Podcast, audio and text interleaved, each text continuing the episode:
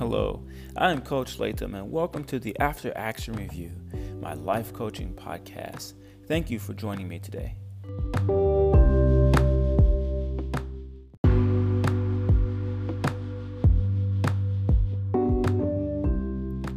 Day 21.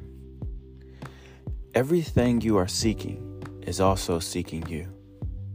Do the work, but do not try and force the universe to your will. Take this time to learn, to rest and recover, to become more aware, to become more aligned with your purpose. Life happens fast, and suddenly it seems to be too late. However, there is no expiration date on growth.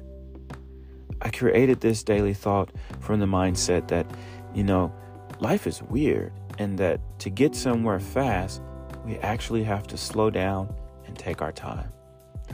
That is the premise behind this thought. Every good and purposeful thing you are predetermined to have is coming to you.